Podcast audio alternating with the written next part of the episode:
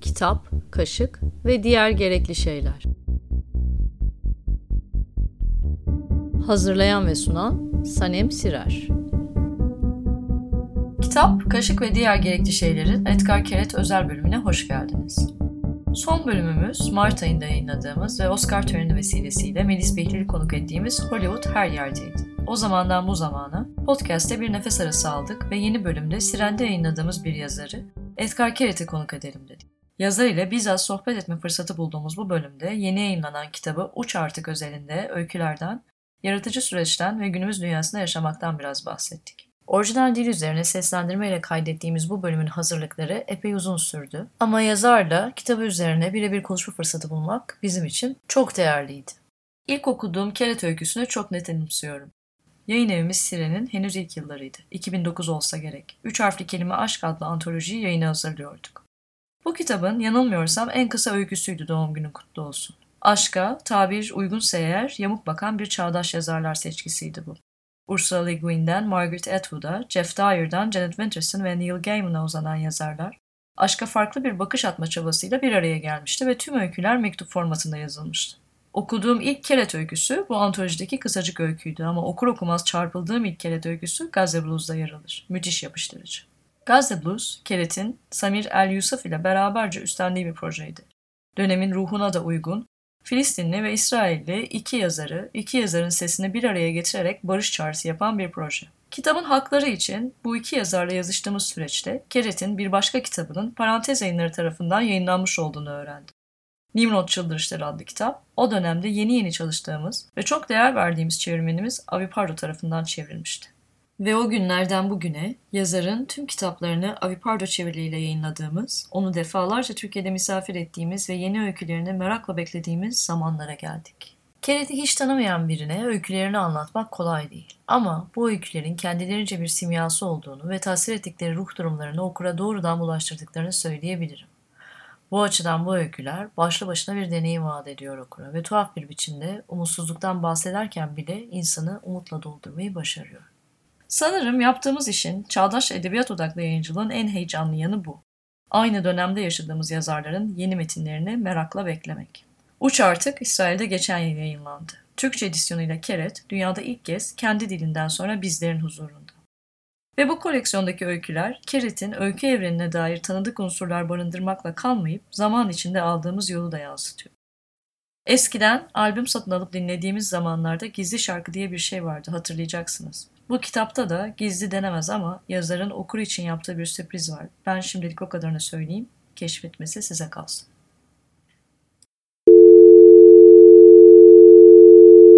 Merhaba Edgar. Podcastımıza konuk olduğun için teşekkürler. Son görüşmemizin üzerinden epey zaman geçti. Bu kitaptan önce en son Domuzu Kırmak adlı öykü kitabını yayınlanmıştı Türkçe'de birkaç sene önce. İstanbul'daki son buluşmamız da neredeyse 7 yıl önceydi. 7 güzel yılın çıktığı dönemde. Çok çok uzun bir zaman oldu farkındayım ama bize bu süreçte neler yaptığından, nelerle meşgul olduğundan bahsedebilir misin? Geçtiğimiz günlerde yayınlanan kitabın Uç Artık'ta yer alan öyküleri yazmak dışında elbette.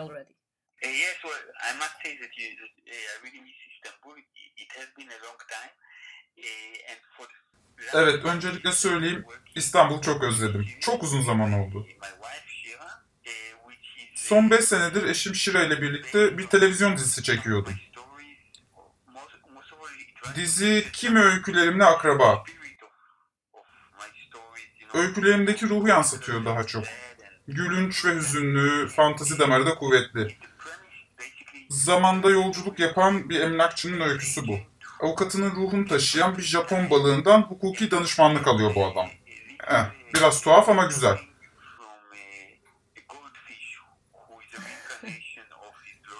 Uh-huh.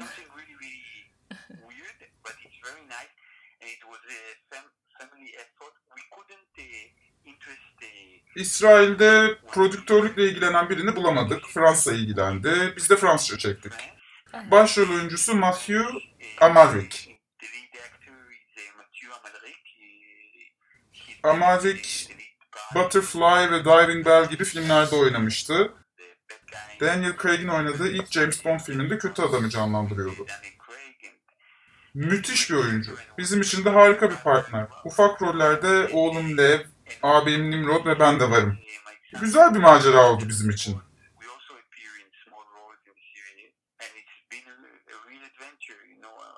Ses miksajı Temmuz'da bitecek ve ondan sonra gösterime girecek. İstanbul'da da bir gösterim ayarlamayı çok isterim. Hatta bir gösterim düzenlenirse gelip orada bulunmak da isterim. Adı belli mi dizinin? Does it have a name yet? Adı Middleman. Middleman. Evet. Alright, that's that's great. Well, hopefully we can we can Harika. Tamam. Umarım ayarlarız. Yanlış hatırlamıyorsam 3 saatti değil mi uzunluğu? Evet, 45'er dakikalık 4 bölüm. Ah tamam harika. Bir başka sorum daha var benim sana. Bu konuda zamanda yazışmıştık. Dizide yer alacak bir Türkçe şarkı vardı. O meseleyi çözdünüz mü? Şarkı girdi mi diziye? Editini yaptık ve diziye koyduk. Ama bütçemiz yetecek mi bilmiyorum. Eğer anlaşamazsak burada müzisyenler Türk müziği tınılı bir şeyler improvize edecek. Türk müziği gibi duyulacak. Ama umarım parçayı alabiliriz. Umarım kalır. Bence de. Buradan izleyen insanlar için de güzel bir sürpriz olur bu. Bu televizyon için yaptığın ilk iş mi? Bu TV ya da sinema için yaptığım ilk iş değil. Ama eşimle birlikte ana dilimiz olmayan bir dilde çektiğimiz ilk film.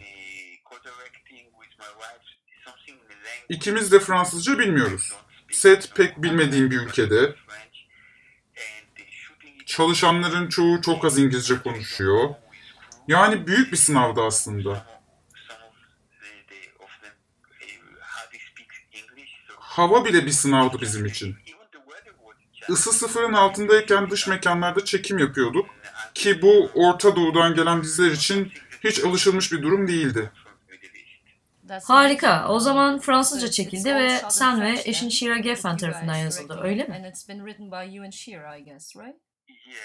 Bir masal bu. O nedenle dünyanın herhangi bir yerinde geçebilirdi. Biz bütçeyi burada bulduğumuz için Fransa'ya geldik. Ve bu süreçte Fransa ve Belçika kökenli müthiş oyuncularla çalıştık. Herhangi bir yerde çekilebilirdi. İsrail'de ya da Türkiye'de. Hatta Kanada'da çekilebilirdi. Esasen bu geçmişiyle hesaplaşmaya çalışan bir adamın öyküsü. Daha iyi biri olmak için, daha iyi bir gelecek için. Yani evrensel bir öykü. Peki seni zorladı mı bu? Yani kurmaca yazarlığıyla kıyaslanırsa ve anlıyorum tabii yazarlığın buna karşı olması gerekmez ama biliyorsun kurmaca yazarlığı yalnız yapılan bir şey. O yüzden merak ediyorum bu süreç senin için ne açıdan farklı oldu? Film çekmenin ortaklaşa çalışma sürecini seviyorum. Eşimle, kurgucumla, oyuncular ve diğerleriyle. Sonuçta ortaya çıkan senin en başta hayal bile edemediğin bir şey oluyor. Çünkü herkes kendinden kişisel bir şeyler katıyor. Ve bunlar birike birike yeni ve şaşırtıcı bir sonuç yaratıyor. Bunun bir parçasısın ama uzun zaman önce de üzerindeki denetimini yitirmişsin. Bu yanı çok hoşuma gidiyor gerçekten. Yazdığında mükemmelliyetçi olmak istiyorsan eğer bu tamamen sana kalmış. Ne kadar uğraşmak istediğine bağlı tamamen. Ama mesela televizyon dizisi çalışırken bazen ekipten vermek istediklerinden daha fazlasını yapmasını istediğin oluyor. Ama sonuçta herkes senin kadar çılgın olmak zorunda değil. E, bu da utanç verici olabiliyor bazen. Bazen de insanı zorluyor. Bütçe de daima bir sorun tabii. Ama biz iyi bir ekibiz ve pek çok kişi zorlukları aşmamızda yardımcı oldu bize.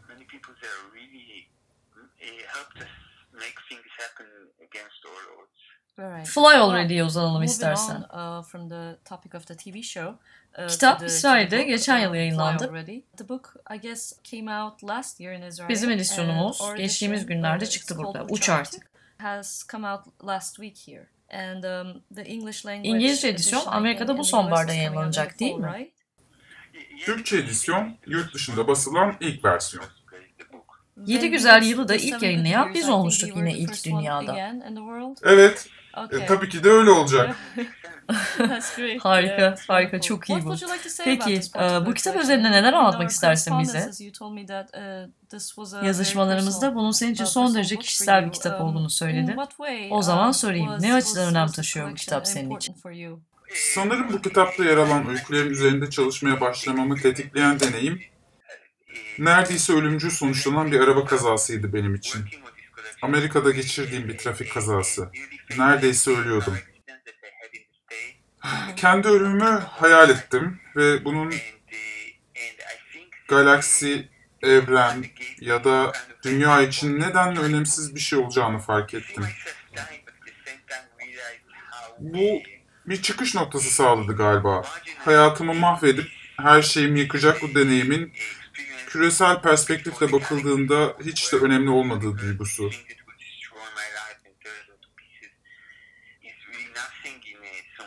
Ve bence bu olay sayesinde hayatına az kalsın veda edecek birinin bakış açısıyla bakmaya başladım dünyaya. Ve şunu da söyleyeyim, yaşım yeterince büyük. Şu anda içinde yaşadığımız dünyadan daha başka bir dünyayı anımsayacak kadar yaşlıyım. O eski dünyada değişimler hep yavaş yavaş olurdu. Yaşadığım yerdeki bankaya ilk defa bir ATM yapıldığı günü hala hatırlıyorum. İlk defa bir cep telefonu gördüğüm zaman da. Ve biliyor musun bütün bunlar şaşırtıcıydı ama sonsuza dek orada olacaklarını biliyordum. Şimdi biz öyle bir dünyada yaşıyoruz ki her teknolojik gelişme bir sonraki gelişmeye giden yolu açan bir olay haline geliyor. Diğer her şey geride kalıyor ve sosyal medya bir kurtarıcı oluyor. Zorunlu bir kurtarıcı. Yapılar değişiyor bu kez.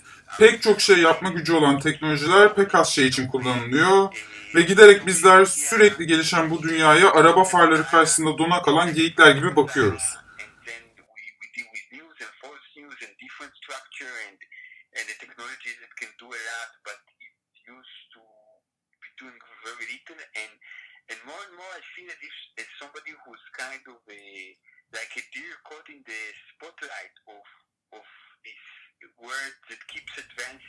Bu değişimlerin bizi nereye götürdüğünü anlamaya çalışmayı çok uzun zaman önce bıraktım ben. Çok saçma bir örnek vereyim buna. Mesela biz televizyon dizimizin üzerinde çalışmaya başladığımızda herkes bize dört bölüm çok zor. Çünkü dünya daha uzun diziler talep ediyor dedi. Bitirdiğimizde ise herkes aa dizinin dört bölüm olması harika çünkü kimse uzun diziler istemiyor. Artık tek gecede üst üste izlenip bitirilecek diziler isteniyor diyordu. Bu 6 ila 10 ay arasında böyle değişti. Gerçekliğin bu şekilde sürekli değişim halinde olduğu bir dönemde yaşarken sanki tamam kelimelere veda ediyorum ben şimdi dercesine yazıldı. Bunlar anlaşılmıyor. Bu koleksiyon benim şimdiye dek hazırladığım en eklektik koleksiyon. Neredeyse biyografik olduklarını söyleyebileceğim kişisel öyküler var. Benim yaşantımdan çıkma, gelecekte geçen bilim kurgu öyküleri var. İsrailli ya da Yahudi olmayan, Amerikalı ya da Hristiyan kahramanların yer aldığı, farklı kıtalarda geçen öyküler var. Öyle ki bu kitapta öncekilerde kendime kullanma izni vermediğim bir özgürlük var.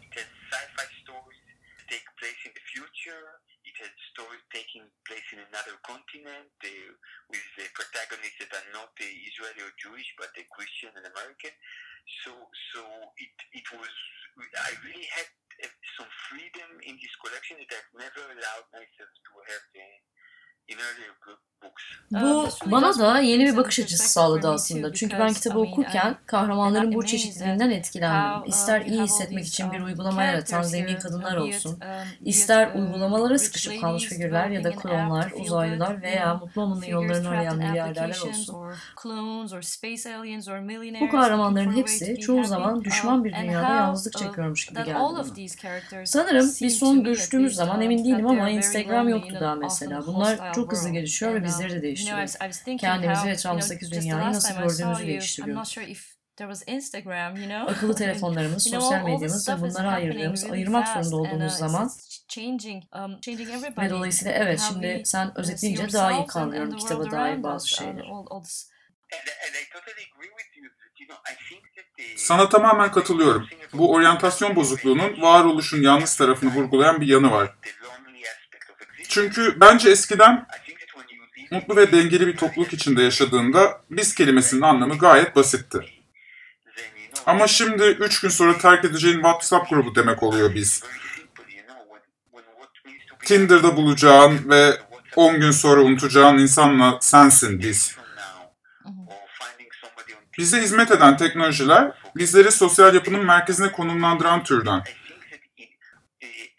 Ama eskiden bir kasabada ya da köyde yaşadığımızda duyduğumuz somut beraberlik hissinden uzaklaşmamızı sağlıyor. Atsak atamayacağımız, satsak satamayacağımız sınıf arkadaşlarımızla hissettiğimiz türden bir beraberlik hissi burada bahsettiğim. Evet. Evet. Bir açıdan sanki somut bir dünya var ve e, evet bir de diğer bambaşka bir yer var. Orada pek çok kişiyle temasa geçiyoruz ve bilmiyorum bu her zaman o kadar iyi mi? Aslında o kadar da emin değilim ama bunca insanla bu kadar çok temas içinde olmak e, nasıl desem bir yerden sonra empati yetisini kaybediyor insan. Çünkü aşırı fazla şeye şahit oluyor.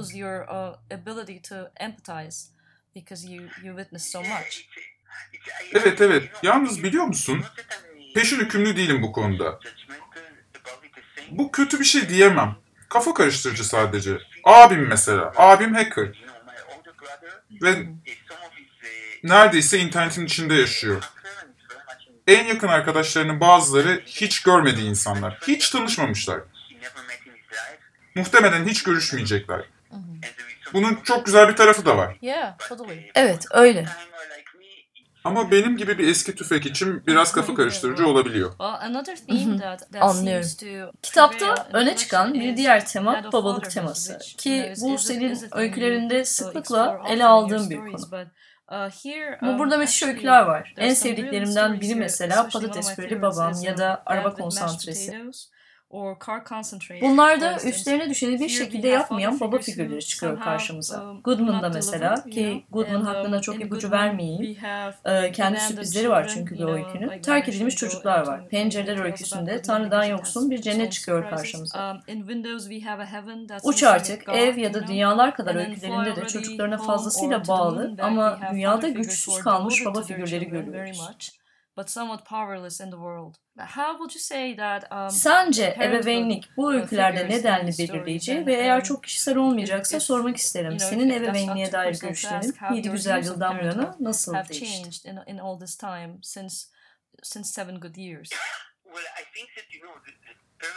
Bence benim öykülerimde ebeveynlik çoğu zaman bir metafor. Ebeveynlik benim için rehberlikle ilintili.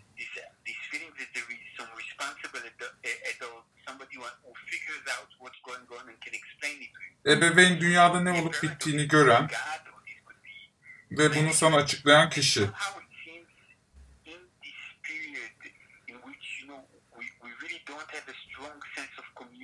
Yani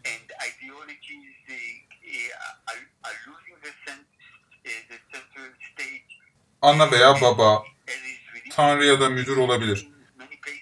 Şimdiki gibi topluluk hissi zayıflamışken kişi kayıp hissediyor.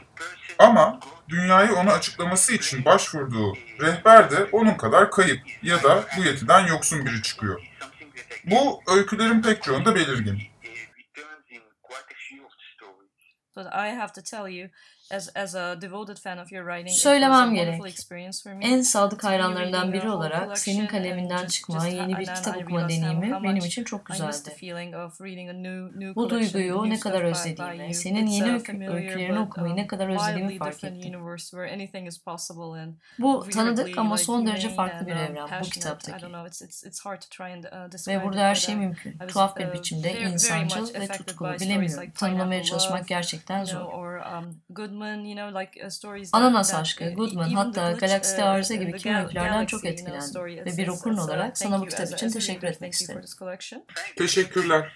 Umarım yeniden İstanbul'a gelme ve sizi görme şansı bulurum. Eski seyahatlerimin hatıraları çok güzel ve gerçekten özlüyorum. Evet. uh, Biz de öyle. Bir şeyler ayarlamaya çalışıyoruz ve yakında ayrıntıları sana haber vereceğim ama bu sene bir ara seni burada ağırlayacağımızı umuyorum. Zamanlama açısından planlarımızı netleştirdiğimizde. Bu arada geçen yıl, geçen geçen sene senin hakkında yapılmış bir belgesel gösterildi burada, film festivalinde, IF'te. Belgeselin ismi Edgar Keret, gerçek bir hikayeden uyarlanmıştır ve bu belgesel tüm dünyada gösterildi. Şunu merak ediyorum, bu deneyim yani bir başkasının anlattığı öykünün nesnesi, kahramanı olma deneyimi nasıldı senin için? Bize buna dair neler anlatmak istersin? Geçmişte bu gibi belgesellerde yer almam için pek çok teklif aldım. Ama hep reddettim. Çünkü birileri sana dair bir belgesel çektiğinde mahremiyetinden ödün vereceksin demektir. Ve aynı zamanda sonuçta oluşacak şeyin kontrolü sende değildir. Ve ve ben bir insanın özünün bir filme bütünüyle yansıtılabileceğini gerçekten düşünmüyorum. Karakterinin kim olduğunun ancak bir kısmı yansır çoğu zaman. Ee, bu hem korkutucu hem de biraz rahatsız edici. Fakat Stefan Kaas ve Rutger Lem benimle temas kurduklarında kanım onlara anında ısındı. Bu onların ilk filmi olacaktı. Yaşları çok gençti. Liseden arkadaşlardı. Ve benim öykülerimi okuyarak yakınlaşmışlardı. Bu çok özel benim için. Çünkü Hollanda'da kitaplarımı kimse okumaz benim. Ve ve yaklaşımlarında o kadar olumlu, o kadar naif bir şey vardı ki pek çok şey hayal ediyorlardı. Öyle ki eğer mahremiyetime girilecekse bu iki tatlı adamın girmesinde bir sakınca yok dedim. Film çekimi sırasında pek bir şey düşünmedim. Ama Brüksel'de bizim Fransa dizisini çekerken birden aradılar ve uluslararası Emmy ödülünü aldıklarını haber verdiler. Bu bayağı önemli bir olaydı. Filmi de epey etkiledi. Aha. Sanırım şimdiye 30 ülkede gösterim yaptılar. Filmi çekmekle bitirmediler işi bütün dünyayı gezerek izleyicilerle paylaştılar. Bu gösterimlerden iki ya da üçüne ben de katıldım. Onlarla vakit geçirmek gerçekten harikaydı. Evet. Harika bir belgeseldi. Uh, Ve senin öykü evrenini alıp şahsınla, yaşantınla, öykülere bakış açınla birleştirme biçimi çok güzeldi. Tonu bakımından da tam hedefi bulmuştu bana göre. Çok oturmuş. Biz de um, onu burada izleme fırsatı bulduk. Bu da iyiydi. İF'te gösterildi film. Bu festivale daha önce katılmıştım. Tabii bilek kesenler bir aşk hikayesiydi sanırım. Evet, evet.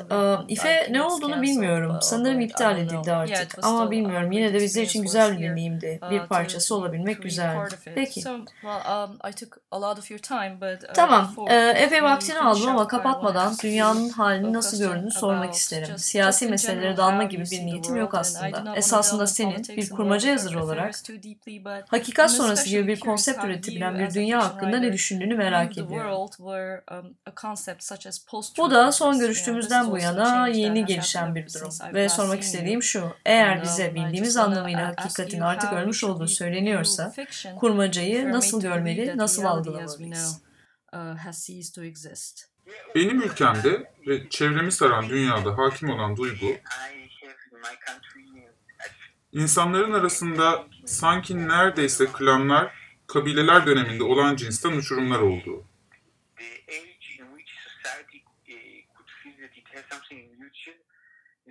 Türkiye'de de kısmen öyle olduğunu düşünüyorum.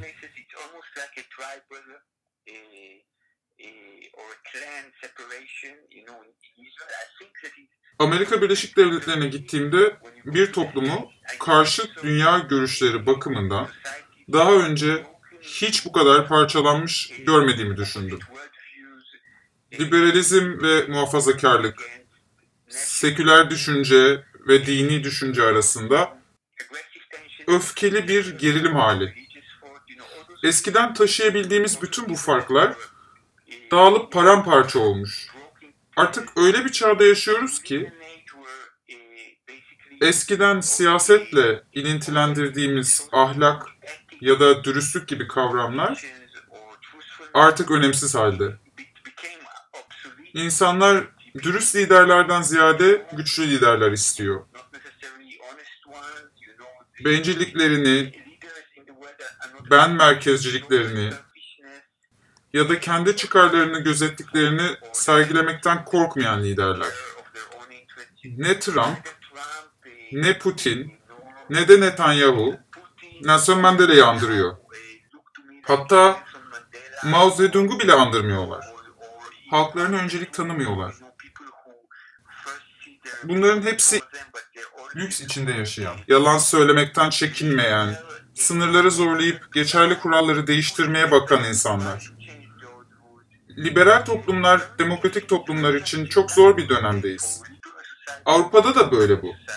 Macaristan'da Orban'la diğer yerlerde yeni monarşiler oluyor ve ırkçılıkla yabancı düşmanlığı ulusal bir çerçevede meşrulaştırılıyor.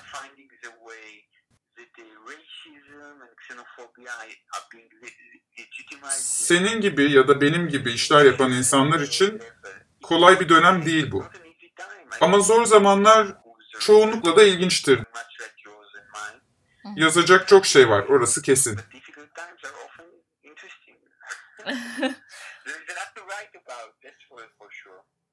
Yani sence bu ortam iyi edebiyat doğurabilir ve bu da bütün bunlarla baş etmek için bizlere yardımcı olabilir. Öyle mi? Bence şöyle söyleyeyim. Çelişkili bir biçimde zor dönemler insanların yaşıyor olduklarının farkına varmalarını sağlar. Bir şeyler tehdit altındaysa veya elinden alınmışsa neden var olduğunu ve tam olarak nasıl bir hayat istediğini bilirsin. Öyle ki mesela ben ne istediğimi bulmaya çalışarak şımardığım uzun yıllar geçirdim. Ama sonra yaşadığım yerde radikaller iktidara gelip bana ait şeyleri almaya niyetlendiğinde hayat zorlaştı. Evet. Ama ne istediğimi bilmek son derece kolay oldu. Ah, çok teşekkürler bu farklı perspektifi sunduğun için. Sanırım ben olan biten karşısında karamsarlığa kapılabiliyorum zaman zaman. Ama bu da bütün bunlara bakmanın bir yolu olsa gerek. Haklısın. Çok teşekkürler. Um, Ama hadi sen ve ben de biraz olsun değiştiremeyeceksek bunu kim değiştirecek? Doğru değil mi? İnsan kimi zaman güçsüz hissedebiliyor yine de ama haklısın. Gerçekten haklısın. Çok teşekkürler konuğumuz olduğun, programa katıldığın için. İngilizce konuşan ilk konuğumuz sen oldun bu arada. Bunun için de müteşekkiriz. Bize vakit ayırdığın için çok ama çok teşekkürler. Umarım yakında görüşürüz. Evet, umarım görüşürüz. Sana yazacağım. Kendine iyi bak ve evet seni çok seviyoruz. Hoşça kal. Teşekkürler. Hoşça kalın.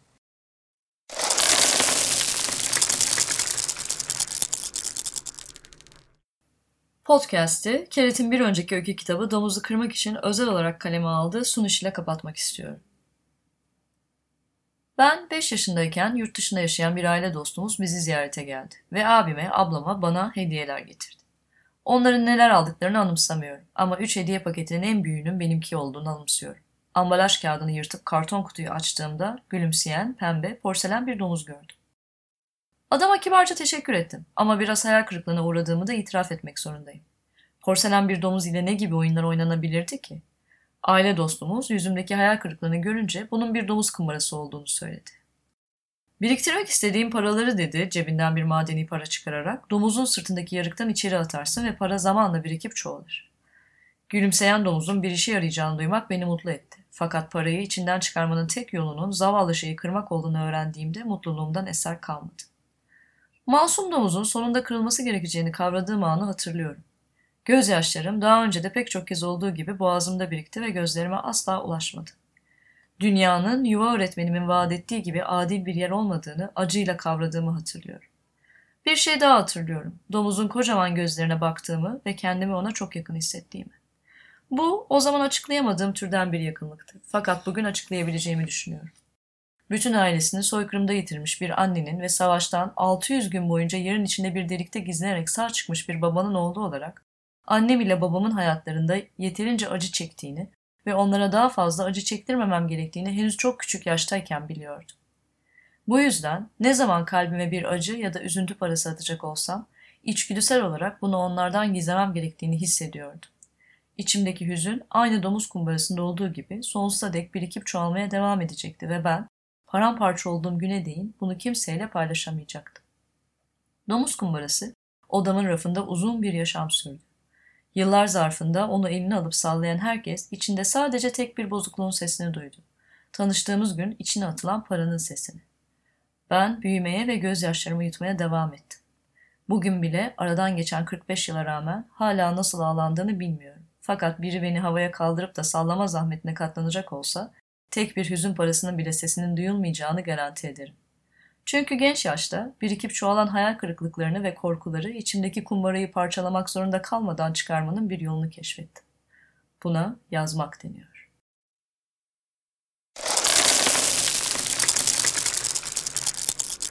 Sonraki bölümde görüşmek üzere. Dinlediğiniz için teşekkürler. Bu haftaki programın dinleyicilerinden üçü yapılacak çekilişle Edgar Keret'in Uç Artık adlı kitabını kazanacak. Bize yazın. Adresimiz merkezkumanda.gmail.com Bu bölümün seslendirmesinde bize destek olan Ayhan Ünsal'a ve teknik desteğini esirgemeyen Serdar Gümüş, Ozan Akıncı ve İrem Mirzai'ye teşekkür ederiz.